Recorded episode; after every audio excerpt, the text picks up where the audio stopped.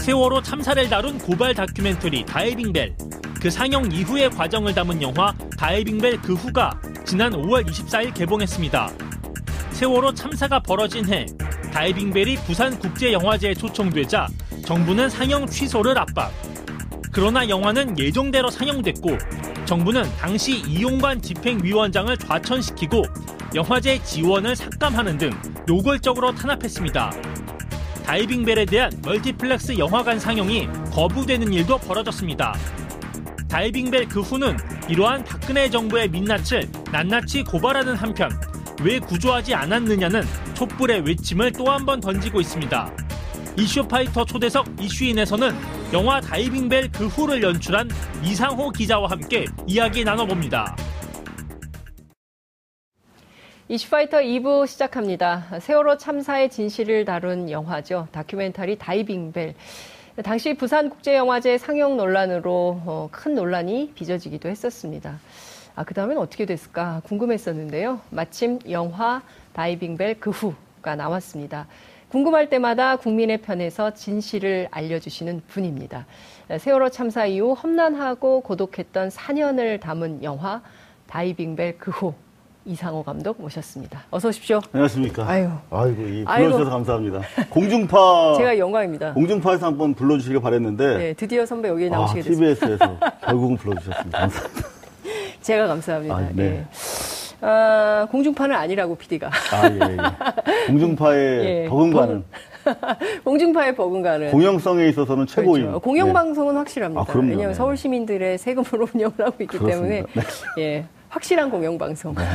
예. 확실한 경우만. 음. 네.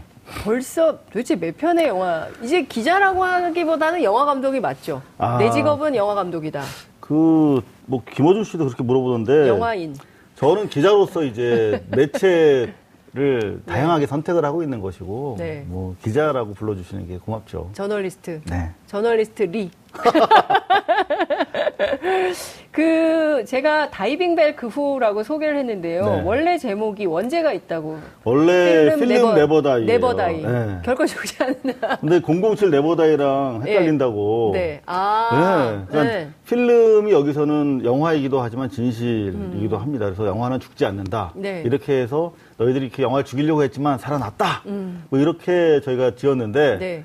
그007 never die 예. 베낀 것 같다. 그렇군요. 음. 그래서 다이빙벨 그 후라고 지었더니 다이빙벨이 재상영하는 줄 아시는 분이 너무 많으세요. 아, 그래요, 맞아요. 저도 그래서 처음에 그런 줄 알았어요. 작가분한테 예. 원제를 좀 밝혀달라 이렇게 부탁을 좀 드렸습니다. never die라는 점을. 네. 예. 전 사실 전 사실 평소에는 선배라고 부르는데요. 잊혀지지 않는 하나의 장면이 있습니다. 어, 진짜요? 네, 그 유민이 아빠 음. 김영오 씨가 광화문에서 단식하고 음. 계실 때예요. 그때 그 많은 기자들이 오보 양산의 주범 기레기가 음. 됐을 때인데 근데 제가 밤에 한밤에 새벽 1시 정도에 광화문에 간 적이 있어요. 네. 기억하세요?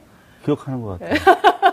그때, 그때 오마이 TV를 시작하신다고. 예, 네. 그때 새벽이었는데 그때 혼자 불 밝히고 음. 기사 쓰고 계셨어요. 어, 그랬군요. 예, 빨리, 진짜. 빨리 기사를 못 썼나 보죠, 제가. 아니 마감이 늦으신 게 음. 아니라 그러니까 그만큼 진실을 밝히려고 현장에서 악전고투하고 있던 현업 기자 이상호 저는 그렇게 아이고. 기억을 하고 있다는 점을 말씀을 좀 드리면서 저희가 조금 준비한 영상이 있습니다. 시청자 여러분 함께 보시고 계속 얘기 듣겠습니다.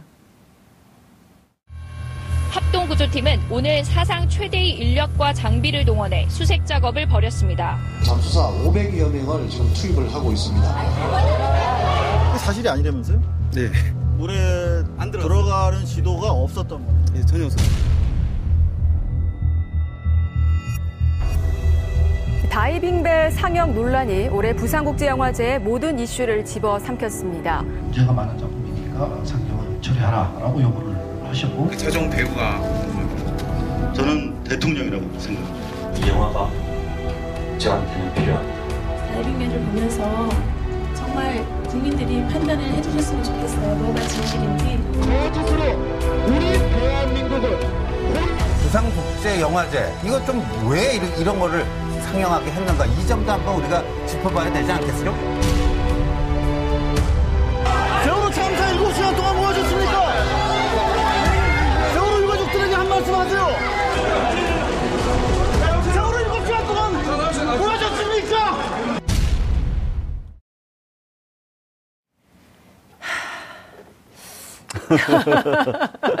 벌써 아이고 눈물이 그렁그렁 하세요.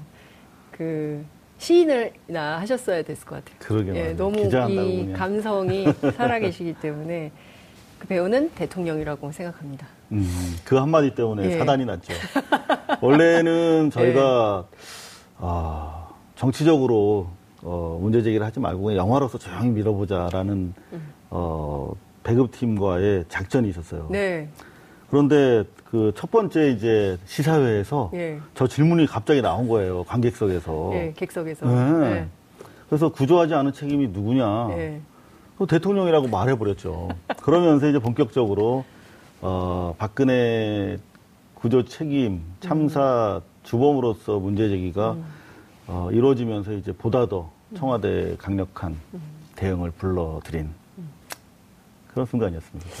그 기자로서 너무 당연한 거 아닙니까? 음. 사실을 알고 있는데 객석에서 질문이 나왔는데 거기서 뭐 배우는 김기춘 비서실장이 이렇게 얘기할 수는 없는 거 아니겠어요? 음.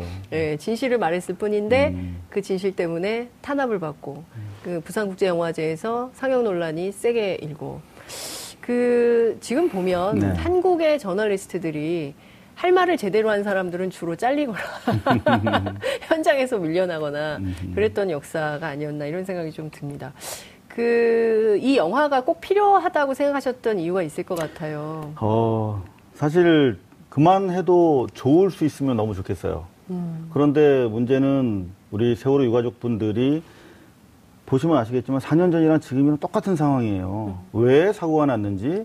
왜 안 구했는지 두 가지 질문을 바로 그 자리에서 계속 던지고 계신데 그때 양상보다 어쩌, 어찌 보면 더 악랄해졌죠.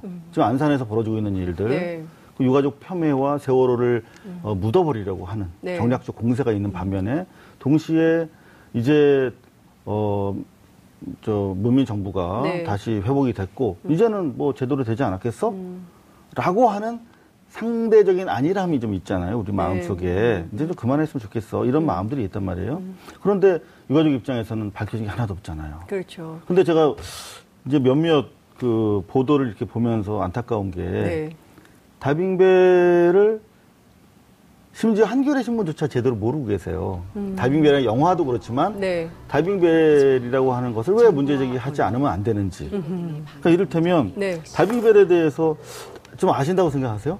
잘 모르죠. 그때 음. 상당히 논란이 있었고 다이빙벨이 구조할 수 있다고 믿고 그렇죠. 예, 구조할 수 있다고 생각했는데 실제로 구조를 해내지는 못하고 그렇게 돼 있어요, 도대체 지금. 이게 뭐가 문제인지 거기에서 지금 그 물음표가 찍힌 채 4년째 오고 있는 거죠. 그렇습니다. 네. 바로 어, 조중동은 물론이고 한겨레 등 진보 언론 자체도 음. 네. 다빙벨은 실패였다라고 보고 계세요. 네. 왜 실패했냐면 어, 다빙벨을 모르시기 때문에. 음.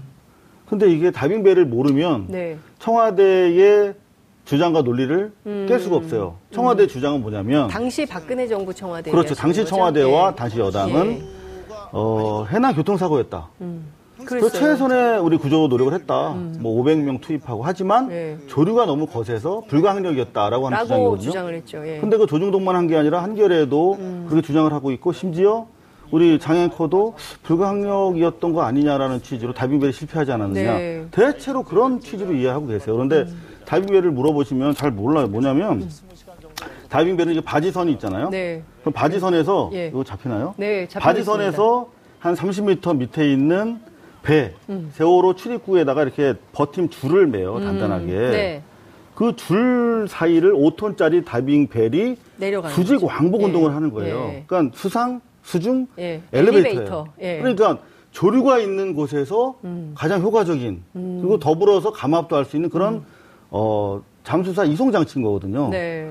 그러니까 청와대의 말 맞다나 조류가 거세서 불가항력이었다라고 하면 더구나 다빙벨을 투입했어야 한다는 것이죠. 음. 실제로 영화 다빙벨에서 묘사되고 있는 성공 장면 네. 두 시간 동안 잠수를 안전하게 성공했거든요. 그때가 바로 사리, 물살이 제일 빠르다고 하는 음. 빠르다고 날이었어요. 네. 그래서 그런 것들을 고발하면서 정부가 당시 정부가 음. 청와대가 주장했던 불가항력이었다. 네. 라고 하는 부분에 대해서 문제를 깨줘야 네. 유가족들이 주장하는 왜 안 구했냐라고 하는 질문이 비로소 의미를 갖는 영화가 되는 것이죠. 말씀해 주신 대로 당시에 왜 사고, 그러니까 이 사고 침몰 원인과 관련해서는 얼마 전에 그날 그날 바다. 바다. 네. 이 영화도 굉장히 그 화제가 많이 됐고요. 그렇죠. 그리고 이제 그 침몰 원인에 대한 음. 궁금증은 커지고 있고, 어, 아이들을 안 구한 거냐, 못 구한 거냐, 안 구한 거 아니냐라는 비판 계속 음. 직면해 있는 상황인데, 에, 지금 보면 여전히 세월호 특조위에서 조사는 하고 있지만, 진실 규명은 요원한 거 아니냐. 이런 그러니까 비판이 두 개예요. 거예요. 예. 전체 조사위에서는 네. 어, 그날 바다의 문제 제기, 그렇죠. 침몰에 대해서 박근혜 정부가 밝힌 것은 과적으로 인해서 이렇게 급커버하다가 네, 급- 급변침. 화물이 쏟아져서 네. 왜 이렇게 된 거다 네, 라고. 하는데 그게 아니지 않느냐라고 보여주는 거예요. 그러니까 그렇죠. 음. 왜 사고가 났는지에 대해서 상당히 의미 있는 어, 문제 제기를 했다. 네. 그래서 선처 조사위에서 그 문제 제기를 받아들여서 왜 침몰했는지에 대해서 네. 이제 상당히 다각적으로 예. 어, 조사를 하고 있어요. 예. 성공한 거죠. 음. 그런데 왜 안 구했냐 라고 하는 질문에 대해서는 4년 전이랑 지금이랑 달라진 게 하나도 없어요. 왜냐하면 아까 말씀드린 것처럼 왜 안 구했냐라고 하는 질문에 대해서 언론 사회가 받아들이지 않고 있어요. 그러니까 음. 최선을 다한 것 아니냐라고 하는 거 그리고 불가항력이었지 않느냐라고 네. 하는 아젠다가 승하고 있는 거죠. 근데 그래서 좀 선체조사위 차원에서도 그거를 들어가려면 어, 언론들이 했던 오보라든가 음. 한겨레 등의 그런 잘못된 보도를 걸러내야 되는데 음. 그 부분에 대해서는 사실 좀 쉽지 않은 일이겠죠. 이 영화를 봐야 음. 그 사실에 대해서 좀 더 진실에 한 걸음 더 다가갈 수 있게 된다 라는 차원에서 영화를 좀 추천을 좀 드리면서 어떠세요? 그 박근혜 전 대통령이 현직에 있을 때 2014년 4월 16일 그날 오전 10시까지 잠을 잤다라는 것이 검찰 수사를 통해서 확인이 됐을 때 어떠셨습니까? 그 저희는 처음부터 네. 그렇게 주장을 했기 때문에 네. 아, 잤을 유- 것이다. 그렇죠. 정확하게는 저희가 지금 이제 곧 후속 영화를 통해서 네. 전달해 드릴 건데 음. 어, 일단은 부작위 부작위. 아무 일도 하지 않았다. 음. 또는 다른 쓸데없는 짓을 했다. 네. 는 부분에 대해서 저희가 꾸준하게 문제 제기했고 아, 그런 그 취재를 좀 하고 계시군요. 후속 작업을 위해서. 아, 그렇죠. 박근혜 저희가- 대통령이 7시간 그렇죠. 그 의혹이 아직도 풀리지 않았기 때문에. 그렇죠. 그러니까 정부의 발표는 아직까지 절반이다. 그러니까 그 최순실이 오후 3시 이후에 청와대에 들어갔다라는 것이고 2시 30분에. 네, 예. 네, 오후에 네, 2시 들어갔고. 15분. 예. 회의 소집이 됐죠. 그리고 오, 후에뭘 했느냐가 좀 불투명하고 그럼 그 전날 네. 저녁에 뭐 했느냐. 그렇죠. 근데 저희가 어 당시에 보도한 바에 따르면 그, 그 리프팅 수술, 네. 리프팅 시술을 한 흔적이 적어도 4월 17일 날 이후에 발견이 됐는데 음. 4월 15일 날은 없단 말이에요. 그럼 4월 15일 저녁에서 4월 17일 아침 사이에 뭔가 있었다는 취지인데 음. 가장 확실하게는 16일 날 뭘 하지 않았겠느냐. 네. 어, 그리고 그 이후에 뭔가 그런 수술 이후에는 저희가 음. 좀 잠을 좀 더 잘 수 있는 처방을 하지 않습니까? 네. 그런 혐의점을 가지고 저희가 의혹 제기를 한 바가 있었고 네. 음. 그게 이제 검찰 수사를 통해서 계속 드러나고 있는 것이기 때문에 저희 최초의 방향이 맞았다고 생각을 하고 후속 취재를 계속 하고 있습니다. 음. 그렇군요. 그러면 지금 말씀해 주신 대로 4월 16일 날도 중대본에 갔다 와서 6시에 퇴근을 하잖아요. 음. 네네. 박근혜 대통령이. 그런 다음에 아무것도 안 하거든요. 그러니까요. 그리고 그냥 또 자요. 음. 어, 그리고 이제 그 다음날 또 출근하고 뭐 이런 식인데 오후의 행적도 이상하고 오전 10시 이전 대개의 경우 10시까지 음. 잠을 자게 되지 않잖아요. 아 그럼요. 더구나 저희가 나이가 뭐 한 30대 네. 초반 정도로 알고 있는데 에? 왜 그러십니까? 저희 같이 한 네. 50 넘은 사람들은 이제 잠이 안 와요, 잘. 새벽잠이. 그러니까 그 오죽하면은 네. 박근혜 대통령, 전 대통령이 오- 뭐 음. 감옥 가기 전에 잠이 어, 제일 보약이다. 뭐 이런 뭐. 얘기를 가장 주옥 같은 어록을 남기지 않았습니까? 그런데 예. 어, 당신도 잠에 대해서 애착이 있었던 거예요. 잠이 잘 안 오니까. 아, 그런데 어, 아침 10시까지 생으로 잘 수 있는 사람은 별로 없죠. 그러니까 그 네. 전에 뭔가가 이해할 수 없는 음. 국민들이 납득할 만한 잠을 수반하는 수반하는 행동. 뭔가 행동이 네. 있었을 것이다. 그 가설을 가지고 지금 취재를 하고 계시다. 벌써 후속 작품 나온 지 얼마 안 됐는데 또 후속 작품을 벌써 취재를 하고 계신 겁니까? 저희가 이렇게 같이 네. 하죠. 예, 다 네네. 연동되어서 이렇게 해서 끊어서 만들어서 하고 그 그다음에 일이 동시다발적으로 일어나니까 어, 끊임없이. 미스라는 게 그렇잖아요. 그러니까요. 계속 뭐 이렇게 예. 나란히 나란히 만들어 예. 나가고 있습니다. 시간이 많지 않, 아이고 벌써 43분이어 가지고 어? 네. 예, 2시 45분에 기차를 또 어, 그래도 뭐 장자연 관련해서 그러니까 좀그 다음에 제가 바로. 이걸 열어볼 여쭤보려고 했었던 네네. 게 바로 장자연 사건인데 이 사건 얘기를 좀 여쭤봐야 될 것 같아요.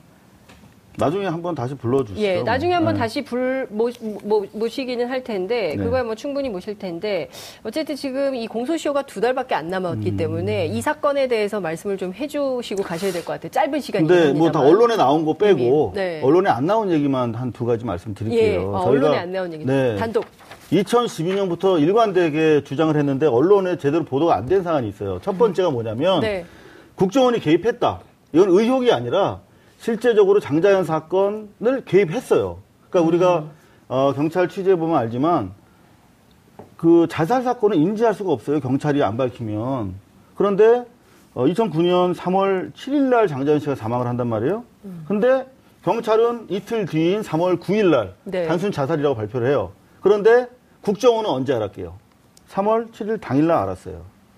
이날 당일부터 지속적으로 이 사안에 대해서 관리하고 개입을 합니다. 그런가 하면 장자연 씨 측 당시 와이모 매니저 네. 이분은 국정원의 도움을 받고 있으며 동시에 청와대와 긴밀하게 내통하고 있었다. 음. 이런 사실이 경찰 수사 기록과 법원 어, 판결문에 나와 있어요. 그래서 좀 기자님들한테 좀 보시라고. 아. 예. 그래도 뭐가 그렇게 바쁜지 안 보시더라고. 두 번째는 예.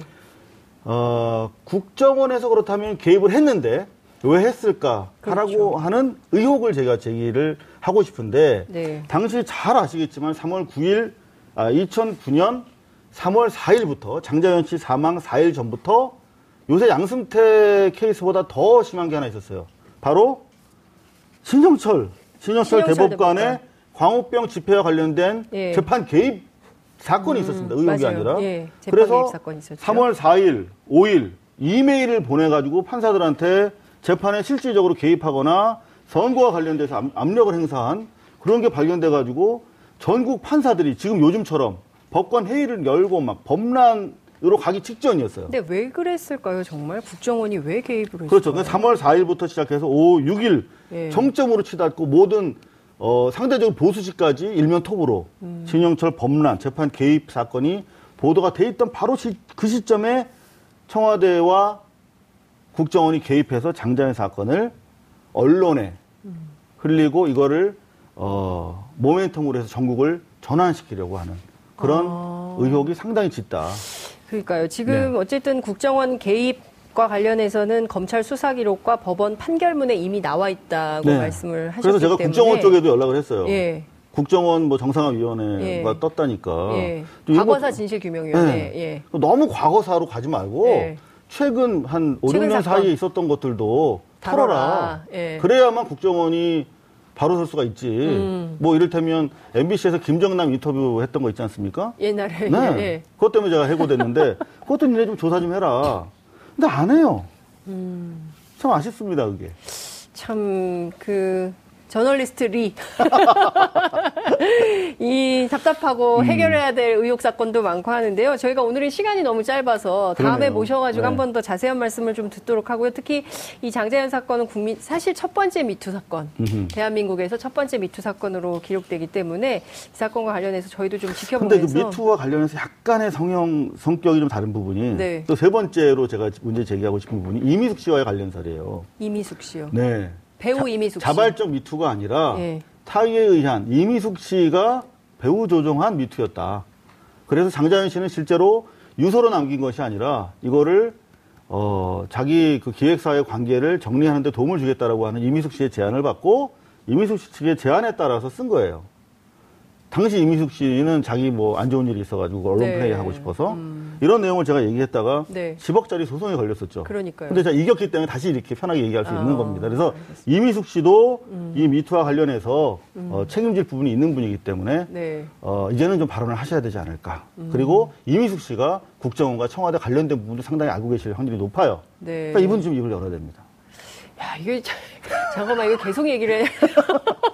도저히 끊을 수가 없는 상황이 돼버렸는데 어쨌든 조만간 저희가 다시 한번 네, 모셔서 예, 장자연 사건 제2라운드를 좀 다뤄보도록 하겠습니다. 네, 아, 아쉽네요. 또 모시겠습니다. 고맙습니다. 감사합니다. 여러분들께서는 지금 생방송으로 진행하는 장윤선의 이슈파이터와 함께하고 계십니다. 오늘 방송 좋았나요? 방송에 대한 응원 이렇게 표현해주세요. 다운로드하기, 댓글 달기, 구독하기, 하트 주기. 저 좋은 방송을 위해 응원해주세요. 다운로드하기, 댓글 달기, 구독하기, 하트 주기. 기억하셨죠?